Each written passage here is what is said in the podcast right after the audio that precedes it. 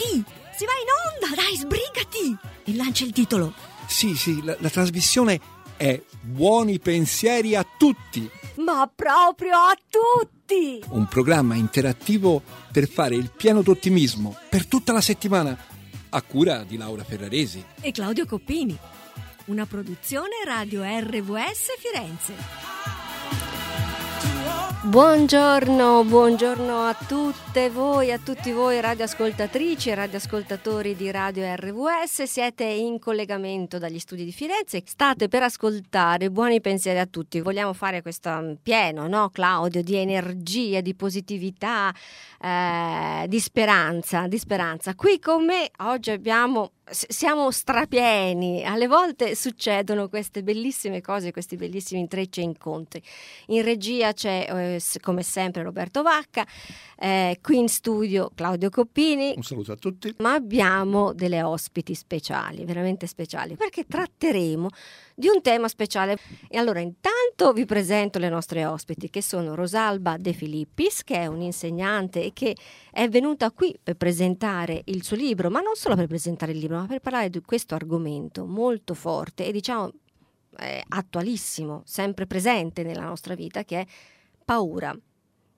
Paura è il titolo del libro Intellettuali e artisti sulle angosce del nostro tempo e accanto a Rosalba De Filippis abbiamo eh, Ilenia Mancini che è cantante e musicista che insomma ha cercato eh, attraverso la musica di far superare la paura ai bambini nel pe- nelle favelas perché Ilenia ha passato la bellezza di sei anni se non erro Ilenia all'interno delle favelas quindi benvenute benvenute Grazie, a tutte e due buongiorno. Grazie Laura. Allora, i nostri ascoltatori e le nostre ascoltatrici si domanderanno: ma perché parlare di paura il lunedì mattina quando dovremmo parlare invece di cose positive, no? di ottimismo, eccetera? La paura è anche una cosa positiva. Eh. Se non ci fosse la paura rischieremo la vita costantemente. Eh, ci sono in effetti eh, situazioni in, in cui il- la paura è un'emozione talmente forte e adrenalinica che ci serve per sopravvivere.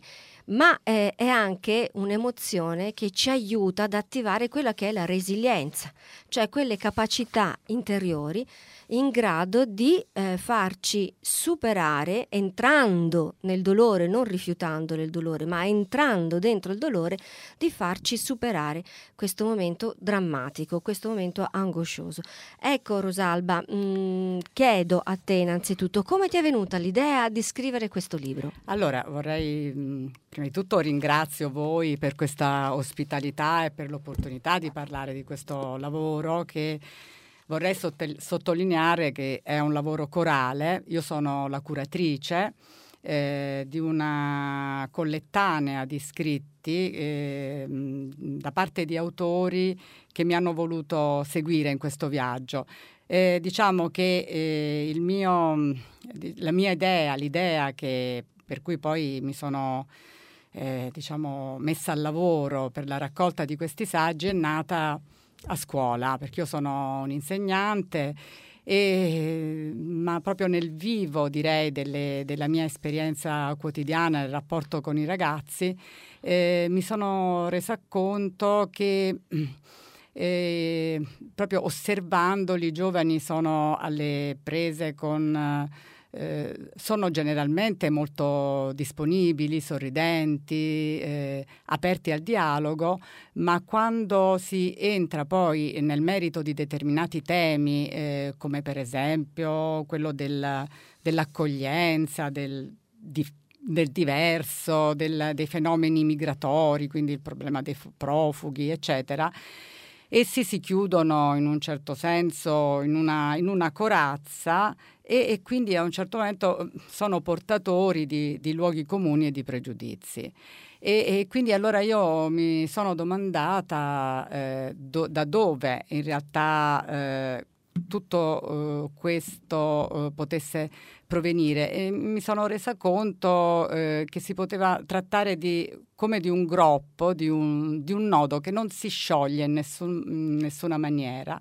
E avevo, mh, ho scritto ad esempio nella mia introduzione, proprio perché parte dal vivo eh, della mia esperienza, di questi giovani che più vanno avanti negli anni e più hanno sete bevono tantissimo ragazzi. Io quando sono in classe è un continuo via vai di ragazzi che, che mi chiedono posso, posso andare, andare, a bere? bere? Posso andare a bere? Ho bisogno di bere. Allora raccolgono le bottigliette, le portano avanti indietro e di conseguenza eh, diciamo che, che, mi sono domandata ma questa sete da dove proviene? Eh, che cos'altro eh, come mai. No? Potrei leggervi se volete un Volentieri. piccolissimo brano Volentieri. di questa mia introduzione. Intanto ricordiamo, ricordiamo, il libro, perché poi ci sarà anche una presentazione prossimamente qui a Firenze, c'è già stata sì. una a Bologna, Laura nella tua Bologna.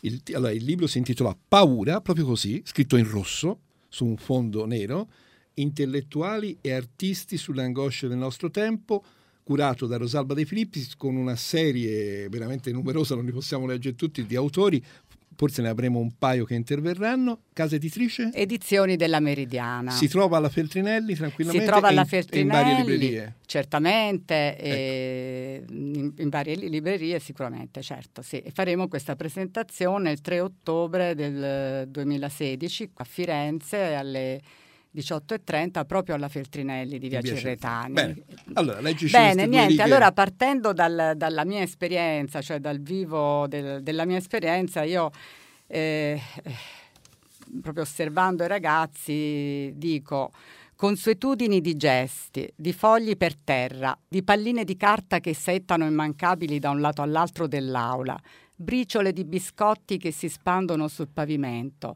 giovani corpi sudati, assetati, sì, molto assetati, bevono, escono per riempire le loro bottigliette di acqua, a volte ne raccolgono tre, quattro tra i compagni, poi tornano in classe e ne trangugiano avidi il contenuto, bevono, sudano, corrono a bere, un via vai continuo di giovani assetati e mi domando se non si tratti di un bisogno di mandar giù qualche cosa che altrimenti rimane come incastrato, incistato nella gola, come una strozzatura ruvida, così secca da cui non passa nulla. Allora mi sono domandata che cos'è questa strozzatura, che cos'è questo groppo.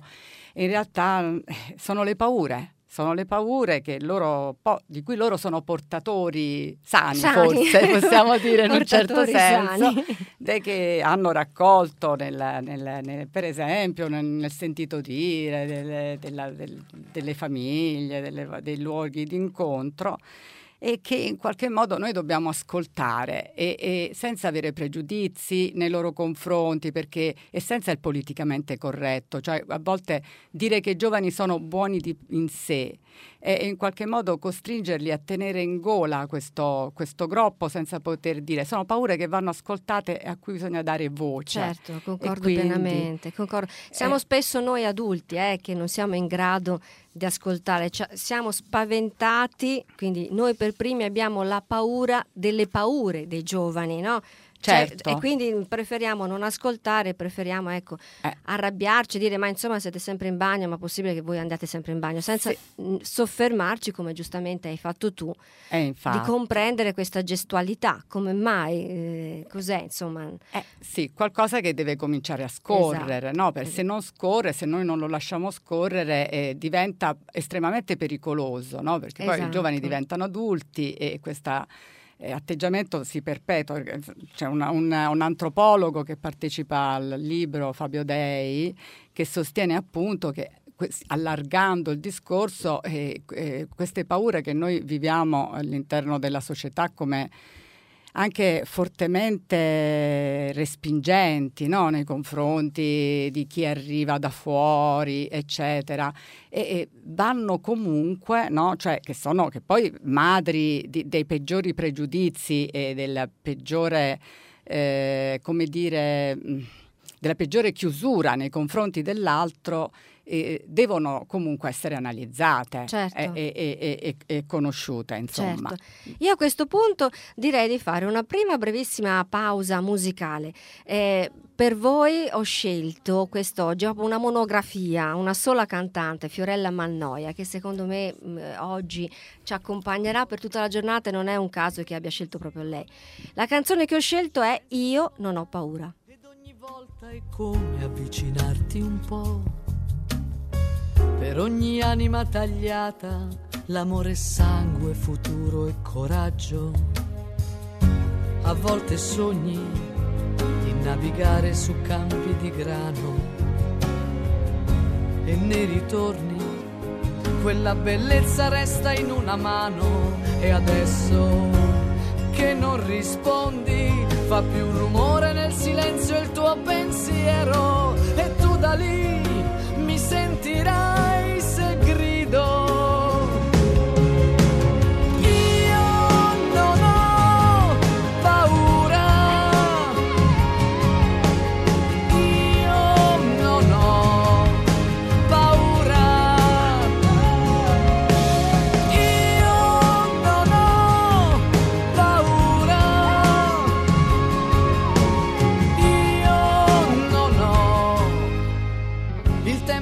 aspetta, ferisce questa terra dolce e diffidente. Ed ho imparato a comprendere l'indifferenza che ti cammina accanto, ma le ho riconosciute in tanti occhi le mie stesse paure. Ed aspettare è quel segreto che vorrei insegnarti. Matura il frutto il tuo dolore non farà più male e adesso alza lo sguardo, difendi con l'amore il tuo passato ed io da qui ti sentirò vicino.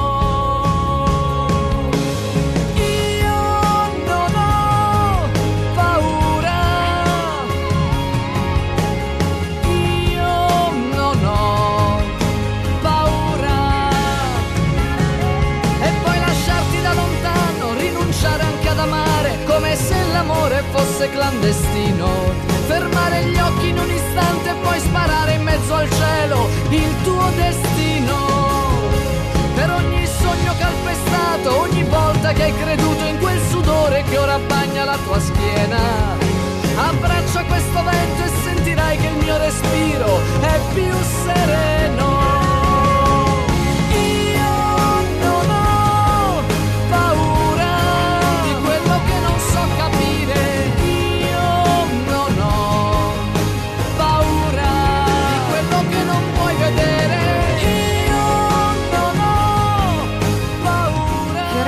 Mannoia.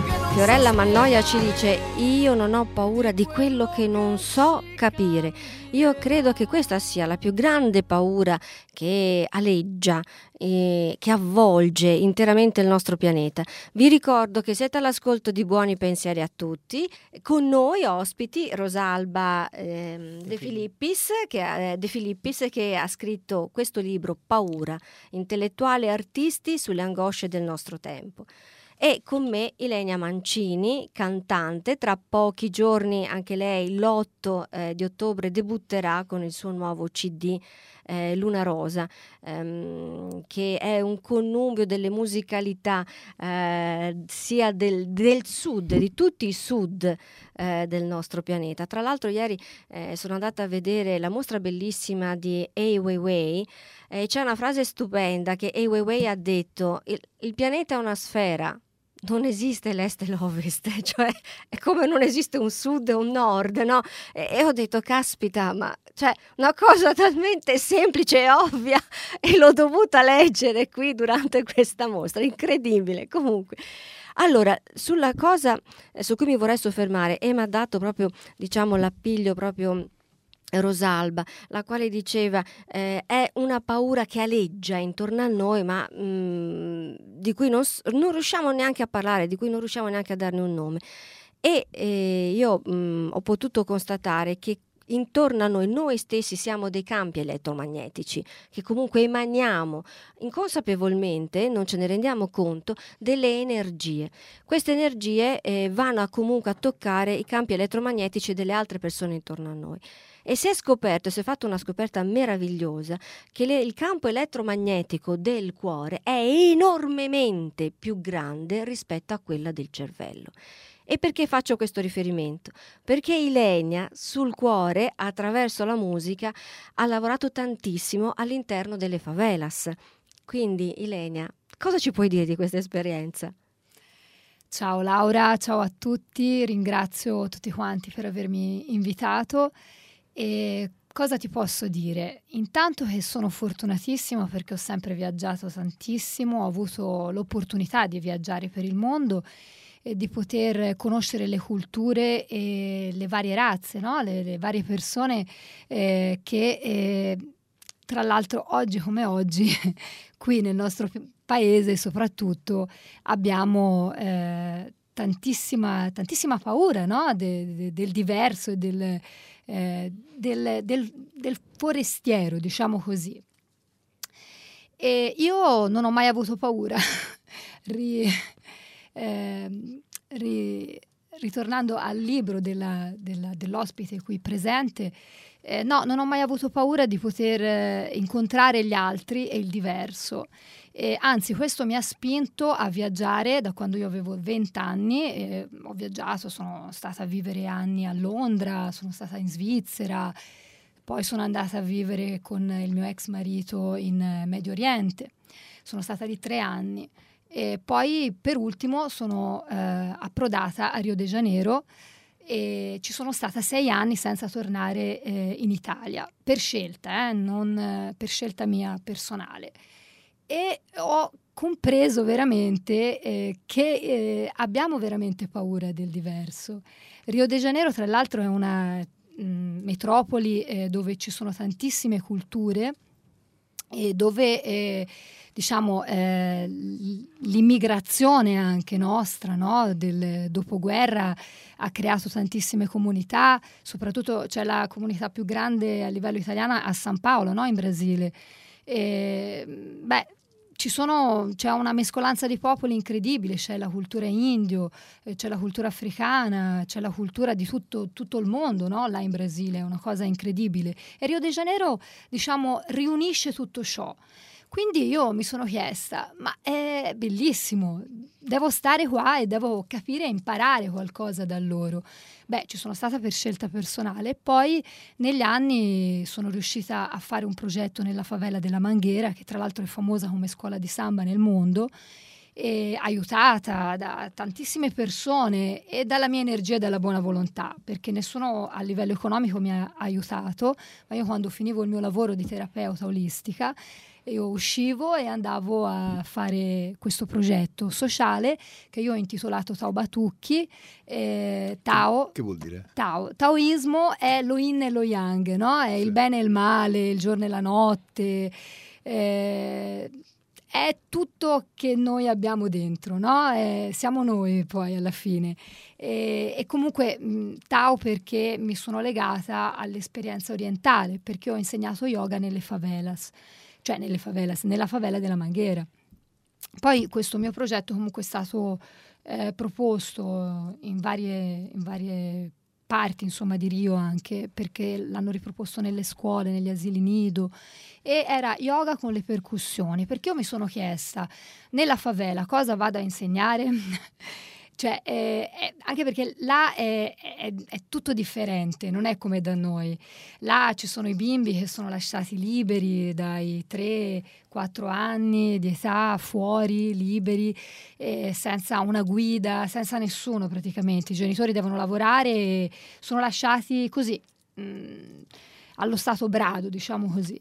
E quindi ho, niente, pensando, pensando, ho detto vabbè, io posso unire lo yoga con le percussioni, visto che loro vivono di samba. Cos'è il samba? Il samba è, è una bellissima... È la musica, è, la vita, musica, è la gioia. È, è tutto è per tutto loro, per Laura, loro. in realtà. Loro vivono di musica perché se no morirebbero, perché non hanno alternativa. Il governo non gli dà alternativa. Perché anche se, insomma... Eh, non sembra, ma c'è una dittatura velata, insomma. Ascolta Elenia, ma nelle tue classi andavano a bere così spesso come gli studenti di Rosalba? No, guarda, ti dirò, favela, le persone, cioè i bambini nella, interna, nella favela sono sono tra l'altro molto educati, sembra un paradosso, no? Però il fatto di avere qualcuno che gli insegnava qualcosa li rendeva eh, attenti. E poi ho, ho preso proprio lo yoga, quindi le posizioni dello yoga degli animali, chiaramente, no? Lavoravo sulla respirazione, sul suono Om, no? Che è il suono universale. E in più facevamo proprio tipo gli spettacolini, no? Con le percussioni, quindi alcuni bambini suonavano... Ma la musica per... caccia via la paura? Eh? Sì, ne sono convinta. Caccia via tutto, perché sono vibrazioni che lavorano sul corpo, sui chakra, sui meridiani, che oggi come oggi ormai eh, tutti quanti insomma, ne, ne, sono a conoscenza, credo, perlomeno insomma, eh, a livello energetico ormai si conosce tantissimo. Rosalba, eh, sì. tra i tuoi artisti sì. c'è per caso anche un Musici- musicista? Certo, c'è Ezio Bosso, che è il musicista che è celebre, ormai famoso per la sua apparizione in Italia famoso, sì. diventato famoso per la sua apparizione ah, a un musicista di fama mondiale, il quale si sta confrontando con eh, il dramma della malattia, però senza eh, rinunciare alla propria vita. Quindi, e, e soprattutto eh, mh, lui scrive, e, e, abbiamo avuto anche occasione di incontrarlo con, con i miei allievi, spiega ai ragazzi quanto sia importante sicuramente la musica è uno strumento proprio in quanto anche cultura nel, nel, senso più elevato del termine, quanto sia importante la conoscenza, perché il, il, le, diciamo, sicuramente l'ignoranza è, è, la madre di tutte le paure e lui invita tantissimo con questo suo messaggio in prima persona di positività nei confronti della, della, de, della sua malattia a eh, superare le paure studiando, non è una parolaccia no, dire no, certo. studiate, tra l'altro, no, ragazzi. Tra l'altro, un, mentre è al pianoforte si trasforma, cioè sì. la malattia sparisce, cioè è, una cosa incredibile. È vero. Claudio. Anche se, anche se purtroppo la malattia, lui soffre di SLA, quindi la malattia avanza. Però e... Eh, c'è una bella foto, tra l'altro, della sua classe sì, con Enzo. È con vero, con c'è, siamo andati a trovarlo, siamo stati ospiti agli Uffizi con la mia classe, abbiamo avuto l'occasione di incontrare Zio Bosso ed è stata un'esperienza magnifica per tutti noi, devo dire. Credo che sia importante per i ragazzi certo. la scuola anche essere così interattiva. Dovrebbe certo. averci raggiunto Alessandro Mosce, che è un altro degli autori, perché ricordiamo che Rosalba De Filippis ha scritto una parte, ma ha curato, eh, perché sono tantissimi gli, gli, autori, tra cui c'è Alessandro Mosce, che dovrebbe essere al telefono e vorrei che tu ce lo presentassi te anche allora, perché ha un, un'esperienza sua anche molto certamente importante. allora Alessandro Mosce insieme a, a, tanti altri autori e potrei citare insieme come Ezio Bosso, Fabio Dei, eh, Luca Nanni Pieri, Armando Punzo, lo Tiziano stesso Fratus. Poeta, Tiziano Fratus, Davide Rondoni, e poi lo stesso Alessandro Zaccuri ha veramente generosamente partecipato a questo mio progetto e lui eh, ce lo dirà in prima persona di che cosa ha parlato, questo, qual è stato il suo contributo no, in questo testo. Eh, è un, uno scrittore, un poeta, un critico letterario. E ha, ha, scritto, eh, tra l'altro, il titolo di questo testo si chiama Il talento della malattia, ma in realtà è stato ripreso dal, dal, suo primo libro che si chiama Il talento della malattia e da cui poi è stato tratto anche un film e ha pubblicato di recente anche Io non ho paura. L, eh, l'età, eh, no, no, è un altro so. è il, è il, talento della malattia e, ma ci parlerà sono sicuramente allora eh, sentiamolo intanto pronto Alessandro Mosce credo che lei sia in collegamento telefonico con noi pronto? Buongiorno, ci sono. Ci Buongiorno, sono. Ben, ben, trovato, insomma, un vero piacere averlo. Grazie eh, a voi averla qui insieme. Intervengo molto volentieri. Beh, io direi di partire subito dal titolo perché secondo me è, è di questo che dobbiamo parlare, dei talenti. Anche sì. la malattia porta con sé un talento. Ne vogliamo parlare, dobbiamo dirlo ai ragazzi. Che talento si può scoprire nella malattia? Dunque, il talento della, matti- della, malattia è un titolo simorico, come è ben evidente, cioè una malattia non può essere talentuosa, però come nella montagna incantata di Man, se per superare psicologicamente l'afflizione dal male si mettono in moto dei meccanismi mentali che aiutano a superarla eh, psicologicamente o ad affrontarla meglio, ecco che anche uno stato di afflizione, di malattia, appunto, può diventare talentuoso. Ed è esattamente quello che ho cercato di eh, fare io e che ho spiegato dopo 30 anni nel romanzo, nell'autobiografia, nella autofiction, Il talento della malattia. Io sono stato colpito da un sarcoma di Ewing all'età di 13 anni, quando avevo quindi un'età assolutamente eh, incosciente, ma allo stesso tempo un'età nella quale le percezioni eh, anche irrazionali consentono di capire eh, che si è di fronte alla morte, che si potrebbe non guarire. Ecco, io in quei momenti, quando vedevo specialmente dei compagni di letto eh, morire o venire amputati alle gambe, alle braccia, perché il sarcoma di Jung è un tumore infantile che colpisce appunto gli, ar- gli arti, cercavo di evadere il talento della, della, malattia era appunto il mezzo attraverso il quale sognare pensando ad altro per non pensare al male, quello che gli psicologi moderni chiamano la motivazione antagonista.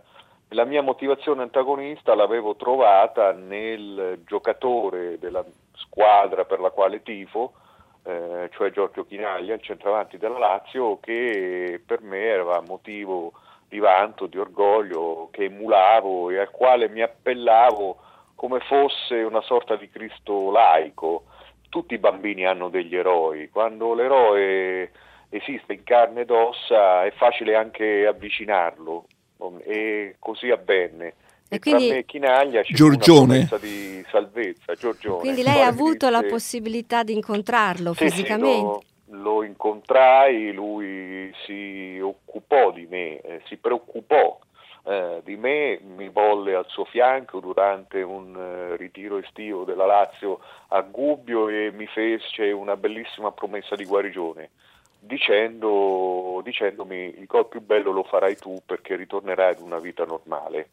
Eh, certo ehm, è la medicina che mi ha salvato, oppure il caso chissà, però per me quella presenza eh, fu una presenza salvifica eh, e allora nel 1983 guarivano pochissime persone, solo il 2% dei malati di sarcoma di Ewing al bacino. Io sono tra i due fortunati, io ero un ragazzo pugliese perché quella volta purtroppo non si guariva. Oggi a distanza di quasi 40 anni guarisce eh, una percentuale esigua, il 25% dei malati, già va meglio, allora certo. era veramente una, uh, una battaglia con i mulini a vento, essere dei Don Chisciotte eh sì, in qualche sì, modo. Eh ecco. E io ma, ho raccontato tutto questo. Alessandro, ma eh, avevi paura? Ecco, questo è interessante. Avevo molto paura, ah, avevo paura, paura, di morire perché ecco. non lo potevo. Com'è sapere. un bambino la paura di morire? La ragazzo, paura di morire insomma. per un bambino è esattamente la paura di andare eh, con,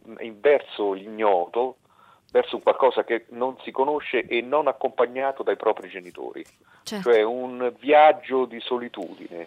Eh, non lo sapevo razionalmente, però eh, i bambini sanno un po' tutto, anche non spiegandolo, e quindi inconsciamente ero consapevole che sarebbe stata una durissima battaglia, avevo dei momenti di sconforto, ovviamente dei momenti di paura, di paura quando vedevo eh, stare male i compagni di sventura al mio fianco, oppure come quella volta succedeva eh, vederli amputati alle braccia, alle gambe, che erano eh, delle come la, come la nostra Beatrice, la nostra piccola Beatrice che ha vinto eh, campionessa de, alle Paralimpiadi di, di esatto, Fioretto, cioè, esatto. anche lei è eh, amputata braccia e gambe, però ha, ha una forza, una determinazione. Esatto, e... poteva succedere questo perché esatto. uno dei pochissimi mezzi eh, per, per cercare la via della guarigione era l'amputazione degli arti. Io non ho subito alcuna amputazione degli arti, il male lo avevo al bacino, sono stato curato e eh, operato ed è stato davvero un caso del tutto straordinario eh, e quindi eh, quella paura, perché di paura si trattava, la paura dell'ignoto, la paura di qualcosa che non si conosce, la paura del buio, certo. eh, che è la di paura queste... della morte, insomma. Mm, di queste paure mh, mm, hai avuto modo di parlarne con qualcuno in quel periodo? Io per 30 anni quasi mi sono vergognato di eh, essere stato male e ho taciuto con tutti perché volevo cancellare, rimuovere un periodo così opprimente. Quindi... Perché nel frattempo ero ritornato a una vita normale, certo. però quello che ti preme dentro non lo si può tenere nascosto. E infatti anche perché faccio lo scrittore avevo un materiale inesausto del quale poter scrivere. Certo, certo. Proprio un'esperienza eh, straordinaria vissuta in prima persona. Alessandro. Ed è questo quello che ho fatto. Senti, Grazie eh, mille per ti, la... Ti dobbiamo lasciare perché purtroppo ma, eh, ti, ci farà molto piacere averti nuovamente con noi per, volete. In un'altra occasione, perché sicuramente è molto molto interessante grazie, quello che ci hai raccontato e, e, veramente grazie anche per questo contributo al libro. Grazie no? anche a Rosalba De Filippis che ha veramente centrato un argomento chiave soprattutto dei nostri giorni e che è riuscita con la sua maestria a far scrivere personaggi di primo piano del mondo culturale italiano. È un libro che vale, è un libro prezioso questo Paura. Se, eh, ci se, lavoreremo qui, eh? Se mi permetti Alessandro ti voglio dedicare, come dedico a tutti i ragazzi che in questo momento sono in difficoltà, questa bellissima canzone di Fiorella Mannoia, Ho imparato a sognare. Grazie ancora, grazie, grazie, a presto. Grazie. Ciao. Finiva un po' là, tra quel prete noioso che ci dava da fare, il pallone che andava come fosse a motore, c'è chi era incapace a sognare e chi sognava già.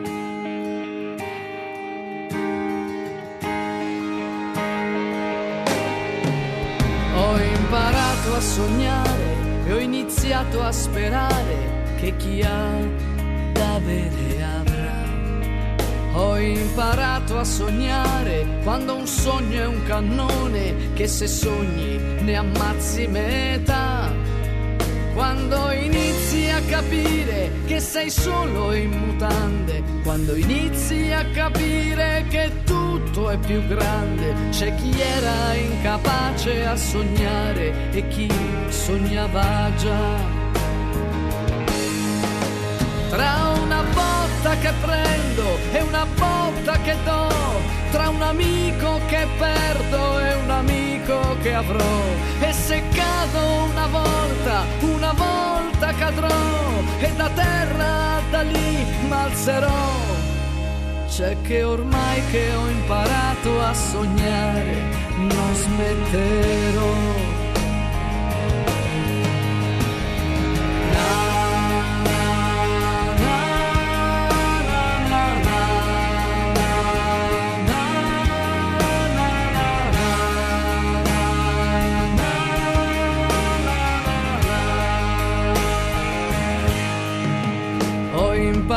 A sognare quando inizi a scoprire che ogni sogno ti porta più in là. Cavalcando aquiloni oltre muri e confini, ho imparato a sognare da là. Quando tutte le scuse per giocare. Allora, Laura, dobbiamo sfumare cioè, tutta questa preme, tutta questa presenza veramente e io ringrazio tutti gli autori, ringrazio Ilaria che è qui con noi, alla quale però io ho una domanda. Ilenia, Ilenia, Ilenia, ah, Ilenia Mancini. no, no, ma eh, io sono particolarmente sbaglioso di lunedì mattina. Eh, Ilenia, senti, una domanda che mi veniva mentre ti ascoltavo e anche mentre ascoltavo il racconto di Alessandro, no? Qual è un, un ricordo che hai forte con uno dei bambini, con alcuni bambini, di qualcosa che la tua idea, il tuo progetto, a un certo punto ha fatto centro. Sì, quando un piccolo bimbo di tre anni eh, ha iniziato a parlare, non parlava, perché nella favela ci sono tantissimi bimbi che non parlano, per la paura, appunto, no? ritornando al tema della scrittrice qui che abbiamo in studio, eh, perché appunto là ci sono le sparatorie tutti i giorni, ci sono sangue, ci sono fucili, vedi di tutto, ci sono i famosi craccheris che praticamente sono persone che usano il crack, che è una mescolanza di droga e cemento, per eh, l'opinione pubblica che non sa. E praticamente bambini piccoli, anche di 3-4 anni, lo usano perché non hanno da mangiare, no? E, beh, vedi tutto questo nella favela, vedi persone che hanno i soldi come persone che non hanno niente, come persone che vengono anche picchiate perché rubano, perché Quindi ci sono delle leggi. E i bambini rimangono scioccati e molti non parlano, molti, tantissimi. E questo bambino? E Come si questo bimbo eh, si chiamava Eric e, e lui ha iniziato a, a parlare e la mamma era disperata. Diceva che l'aveva mandato all'istituto della Pestalosi, che era un istituto dove si cercava insomma di recuperare i bimbi che non parlano, insomma, là in Brasile, però non aveva dato effetto. E il fatto che il progetto abbia fatto questo, questa- quest- questo miracolo, no? diciamo così, che poi miracolo e c'è stata la buona volontà di tutti, insomma, sia mia che dei collaboratori che avevo, tutti amici, eh, tutti volontari, che ci siamo uniti e con il cuore abbiamo dato amore. Io credo che la- la- non, non esistano miracoli, esiste l'amore. Quando usi il cuore, cioè, mandi vibrazioni talmente forti che veramente si riesce a fare i miracoli cosiddetti. Ilenia, eh, tu l'8 di ottobre eh, fai questo tuo primissimo concerto in Sì. Italia, dobbiamo dirlo, il primo concerto in Italia che si terrà proprio l'8 di ottobre eh, al teatro, eh, dillo tu, Borgo, al Del teatro del Borgo, sì. Borgo, che è in via San Bartolo a Cintoia, se non Sì. ero, al numero Quindi a 97, Firenze. qui a Sì, a Firenze. Firenze. Eh, a che ora sappiamo? Alle 21. Alle ore 21, quindi Poi mandaci la locandina che così te Sì, la, te la pubblicizziamo sui nostri eh, sulle nostre varie pagine. Io direi a questo punto di far ascoltare brevemente Certo. un tuo brano che avremo modo di apprezzare per intero durante eh, il tuo concerto dell'8 di ottobre, che si intitola Saudagi. Saudade. Saudade, saudade, saudade di quel profumo voglia e il desiderio di averti ancora qua. Danzando, danzando a piedi nudi per la via.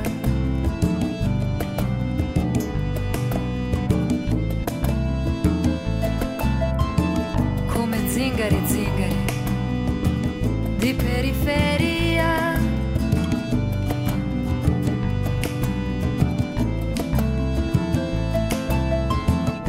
Quando tutto diventa solo un po' magia.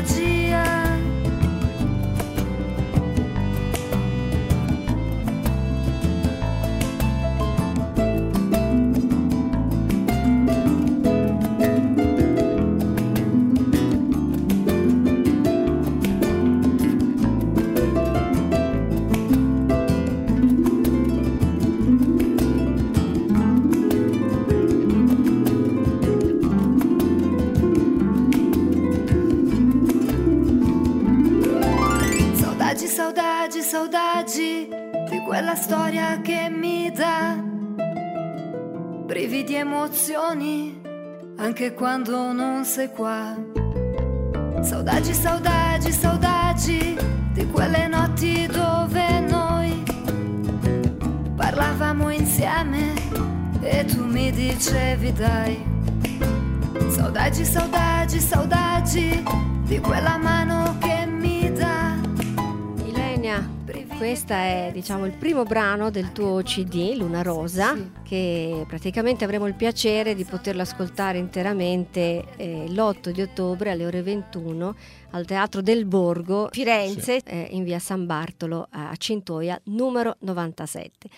L'hai Eh, scritta te questa canzone? Sì, sì, Anche il sì. testo? Tutto, tutto, faccio tutto io gli arrangiamenti. Tra l'altro dobbiamo dire Eh. che sei accompagnata egregiamente da tuo marito. Eh Certo, no, Bruno, certo. No, no, no, Bruno eh, Scatamburlo. Bruno Scantamburlo ha Eh. prodotto il tutto, io dirigo, diciamo così, perché scrivo, sia i testi che la musica, però poi insomma il mio compagno che è produttore, arrangiatore, musicista che ho conosciuto a Rio, insomma cura tutto il resto, diciamo, a livello tecnico. Che bella, Sì, bella sì. questa.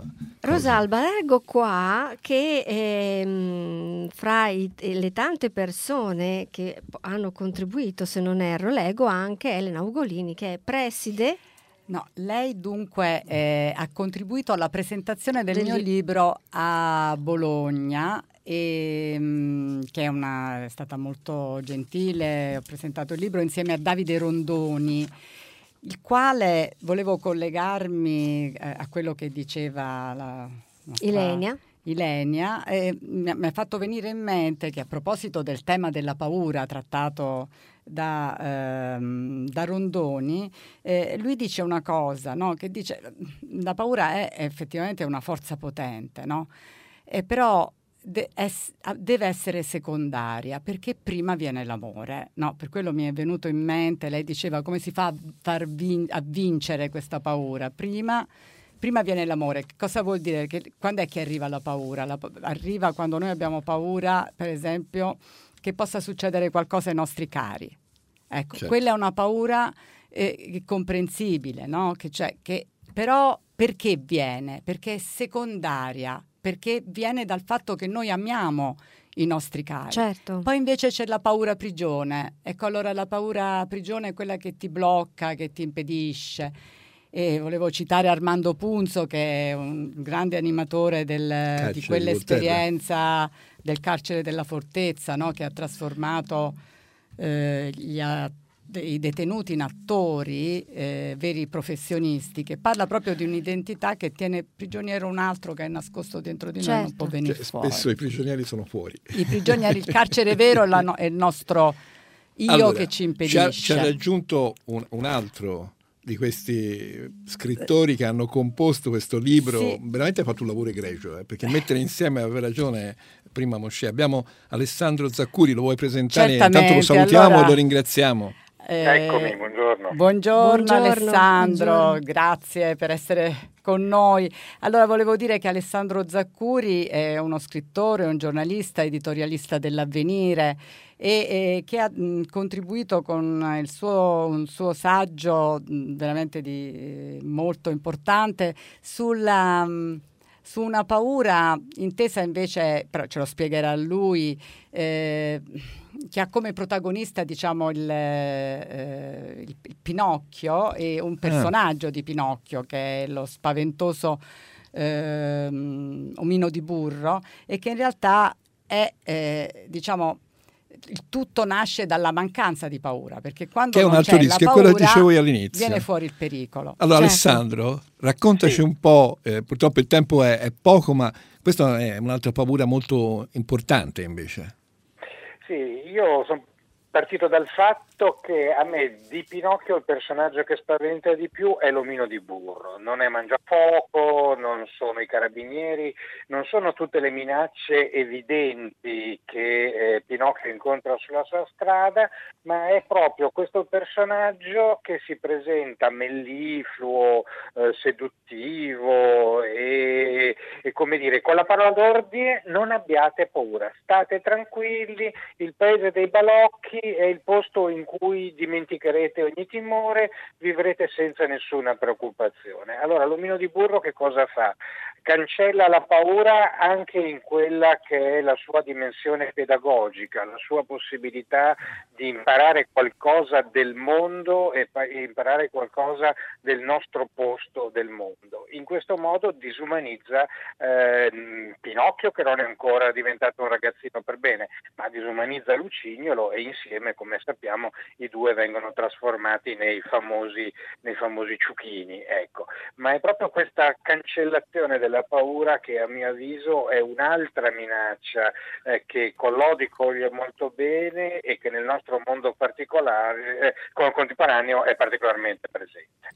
La cosa, eh, tra l'altro, mi piace fare questo intervento, questa riflessione, ehm, l'aspetto della paura nei bambini è anche, li aiuta tanto eh, se viene affrontata correttamente, se hanno delle guide che li possano aiutare in questo senso, dei validi educatori che agiscono col non cuore, certo l'omino di burro. non certo l'omino di burro, li aiuta veramente tanto a non aver paura di se stessi. Perché io credo che a quell'età si ha paura moltissimo di se stessi, di quello che stiamo provando, perché pensiamo di non, che se potessimo esprimerci al meglio, gli altri non ci ameranno eh, temiamo che la nostra vera identità, il nostro vero sentire non possa essere corrisposto, accettato e accolto dall'altro.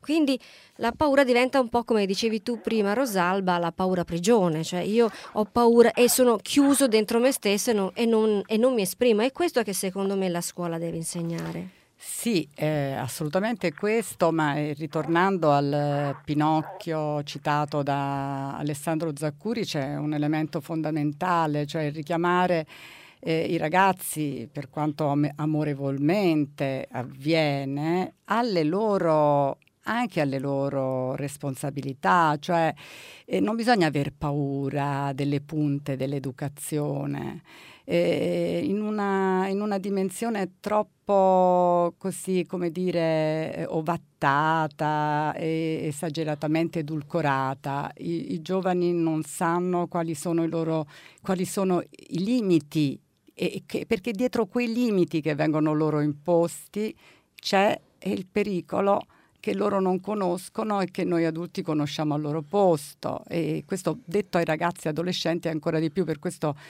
eh, non so se... Io Alessandro volevo Alessandro chiedere voleva... chi sono gli omini di burro di oggi, che, a cui devono temere eh, i ragazzi di oggi perché proprio si presentano allo stesso modo, no? Ma gli omini di burro sono principalmente diciamo, il combinato disposto del, del, divertimento ad ogni costo, dell'intrattenimento, della facilità, tutto deve essere facile, eh, deve essere facile, deve essere gradevole, deve essere ottenuto con poco sforzo. Il domino di burro si è presentato nella nostra vita quando una quindicina d'anni fa abbiamo scoperto che per esempio telefonare non basta, ma telefonare doveva essere divertente. Uno doveva avere un piano tariffario che fosse divertente. Allora tutto deve essere divertente. Il divertimento è l'omino di burro, ahimè, anche gli educatori, i genitori, gli insegnanti, eccetera, a volte sono tentati di indossare questa maschera che è immediatamente molto popolare, ma alla lunga è distruttiva. Una cosa che ho notato è che i genitori hanno tanta paura a vedere i bambini che si annoiano cioè non accettano che il bambino si annoi. Invece, secondo me, la noia è altamente costruttiva. Io ho passato dei periodi estivi, mi ricordo in casa, che mi sono annoiata da morire. Ah, vabbè, l'ozium latino. Appunto, ma la noia aiuta a crescere, aiuta a sviluppare un po' più di questa creatività, senza avere per forza questo divertimento imposto dall'esterno.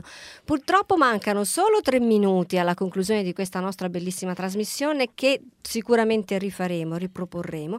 Eh, Rosalba, vuoi aggiungere qualcosa prima della chiusura? Sì, no, allora, volevo ricordare che il 29 eh, settembre sarà qui Alessandro Zaccuri alla Feltrinelli ah, con il suo nuovo libro che è Lo spregio che di, mh, mm, vi invito a leggere perché anche lì si parla poi in realtà di una sorta di ereditarietà del, forse della di certe distorsioni di esempio. No? Che, eh, no, c- cosa volevo dire? Volevo dire che, che c'è comunque una speranza insomma, il, il, messaggio che viene portato da questo libro, da me curato, ha comunque offre delle, delle alternative eh, alla paura. Cioè si può sciogliere questo Si può sciogliere burro, assolutamente insomma, questa, si può sciogliere, assolutamente, che può essere ravvisato in molti elementi. Per esempio c'è un, un, uh, uno scritto di Tiziano Fratus che parla della meditazione, no? cioè il famoso bosco che è il luogo del, diciamo, oscuro, no? delle paure, si trasforma invece in luogo in cui l'uomo ritrova se stesso nel silenzio.